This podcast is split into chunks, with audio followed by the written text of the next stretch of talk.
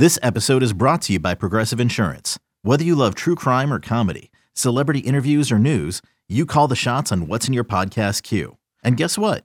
Now you can call them on your auto insurance too with the Name Your Price tool from Progressive. It works just the way it sounds. You tell Progressive how much you want to pay for car insurance, and they'll show you coverage options that fit your budget. Get your quote today at progressive.com to join the over 28 million drivers who trust Progressive. Progressive Casualty Insurance Company and Affiliates. Price and coverage match limited by state law. You could spend the weekend doing the same old whatever, or you could conquer the weekend in the all-new Hyundai Santa Fe. Visit HyundaiUSA.com for more details. Hyundai, there's joy in every journey.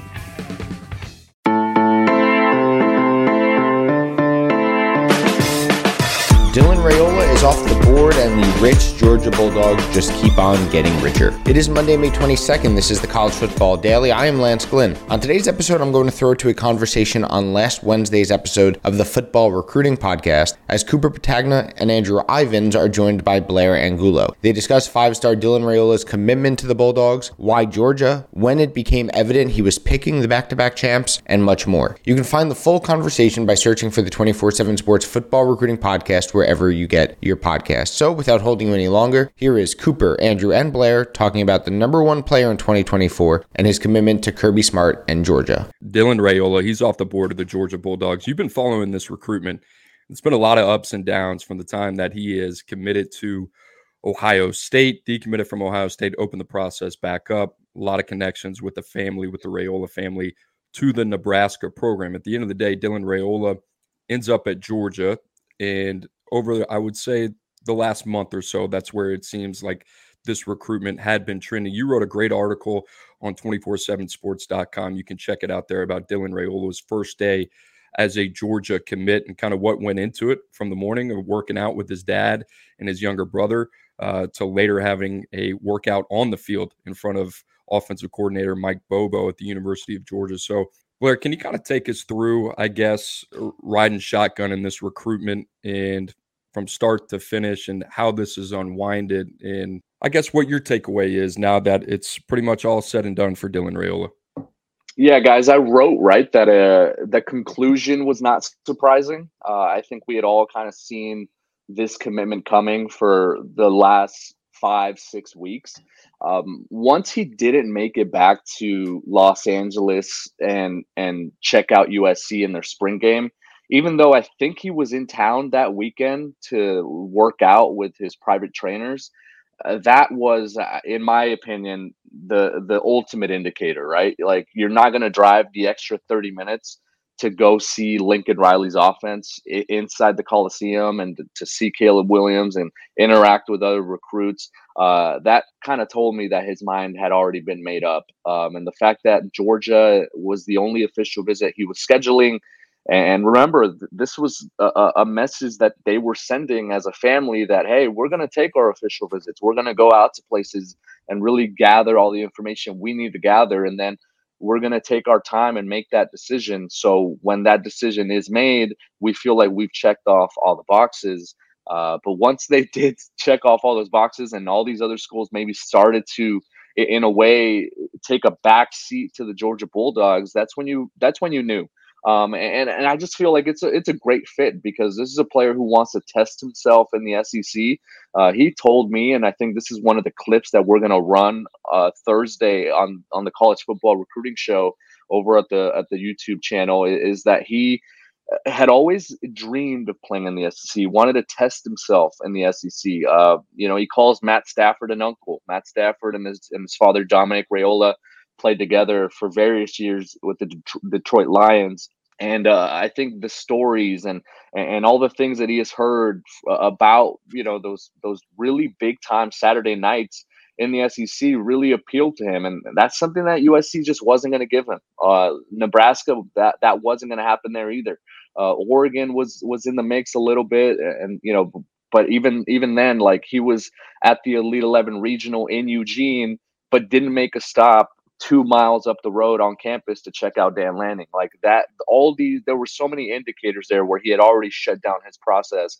Uh, and it was funny, right? He told me that he FaceTimed Kirby Smart on Saturday this past weekend.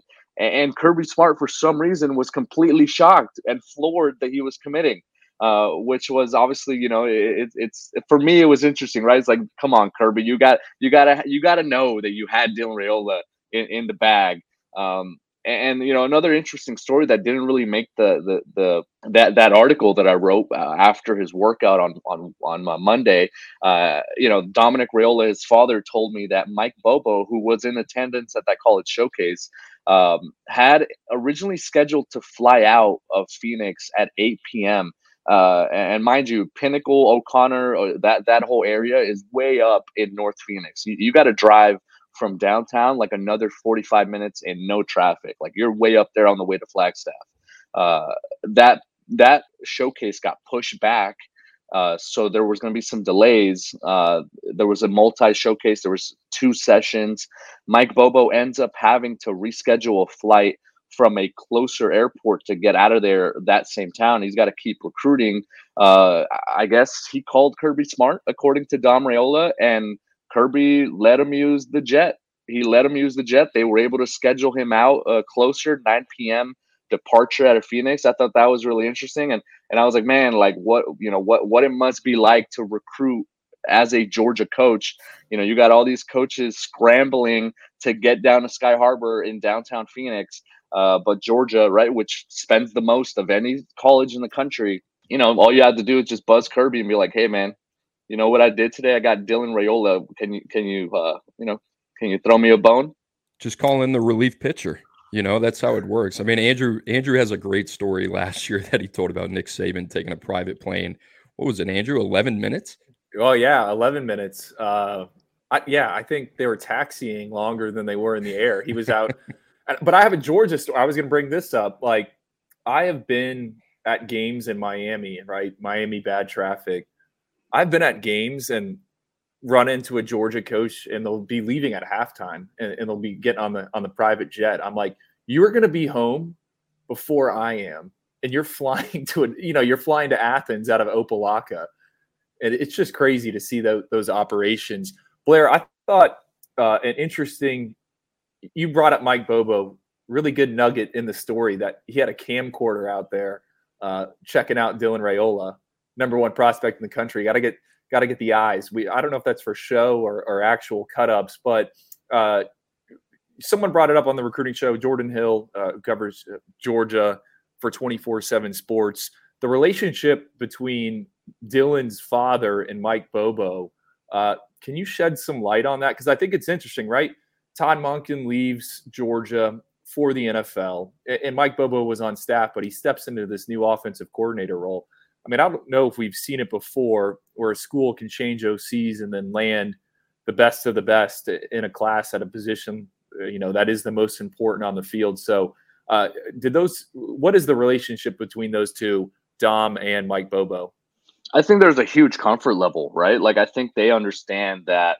Uh, th- that there's not going to be a, a skipped beat now that that they are moving into a new offensive coordinator position that they are changing you know some concepts here or there. And and it's interesting andrew that you bring up the, the handheld camera. I wrote that in the story and the georgia board on our georgia site.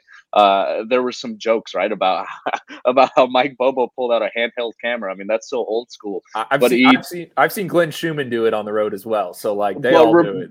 Right, but remember, Dylan Raiola still has an official visit scheduled for that first weekend of June, and the word is that he will probably be back on campus this coming weekend for that scavenger hunt, right, where you go and try to find Kirby at the end of the day. Um, and, and and I would not be surprised if Mike Bobo gets one of the interns to cut up all these clips and pulls Dylan Raiola into the film room and be like, "Hey, like."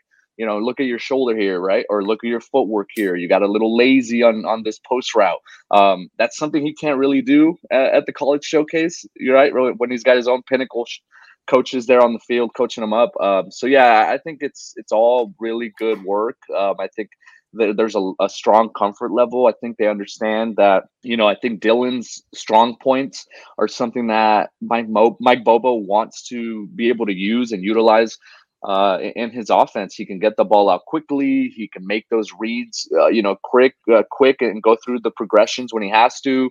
Uh, he's a big-bodied, physical prospect who you know, has some mobility inside the pocket. I still want to see a little bit more um, flexibility out of him outside the pocket and, and maybe extending plays and, and getting downfield and picking up yards with his legs.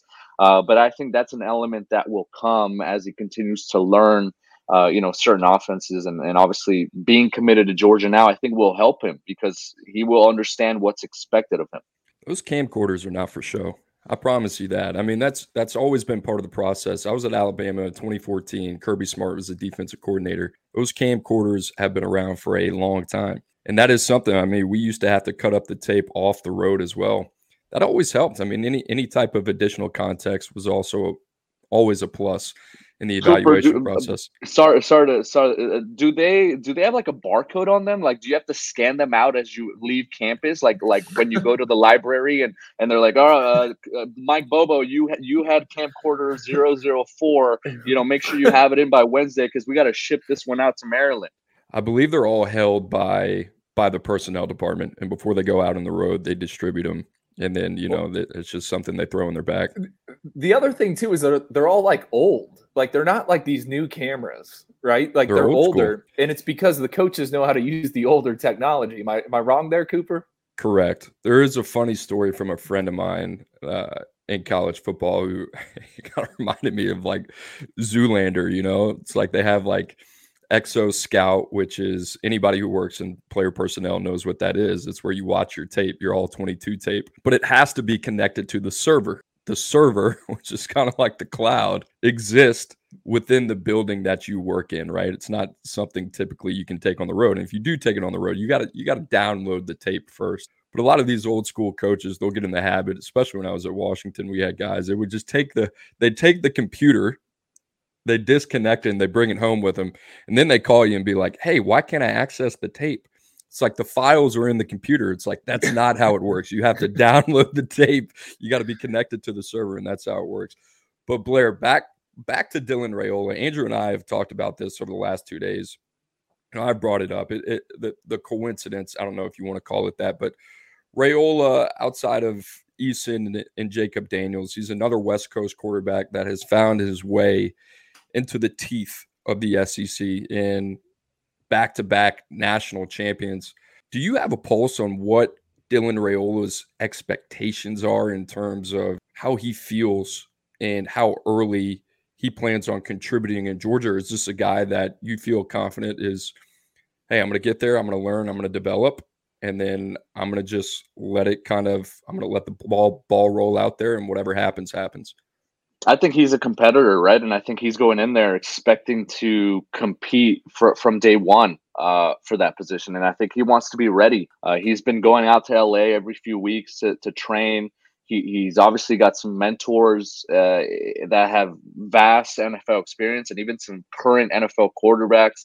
His sister's a volleyball player at TCU. So a couple of weeks ago, the, the family was out in, in Texas and guess who we got to work out with for three days? None other than Patrick Mahomes, right? Like private workouts. Imagine the type of prospect you become if you're picking the brain uh, of Patrick Mahomes right now. So yeah, I think he's mentally going to be prepared. He's very, very, very going to be prepared physically as well. I, I, would say maybe the most physically prepared quarterback in this class, just given his his height, his weight, uh, just the attributes that he has. So uh, for him and, and the family, and, and I would even say for Kirby Smart and Mike Bobo. I mean, the expectation is for him to to be as ready as early as possible if they if they need to call upon him. You know, George is a little bit different, right?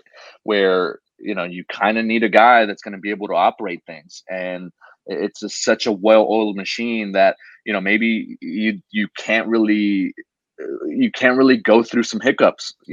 That's something that you just can't do in the SEC or at Georgia if you have those expectations.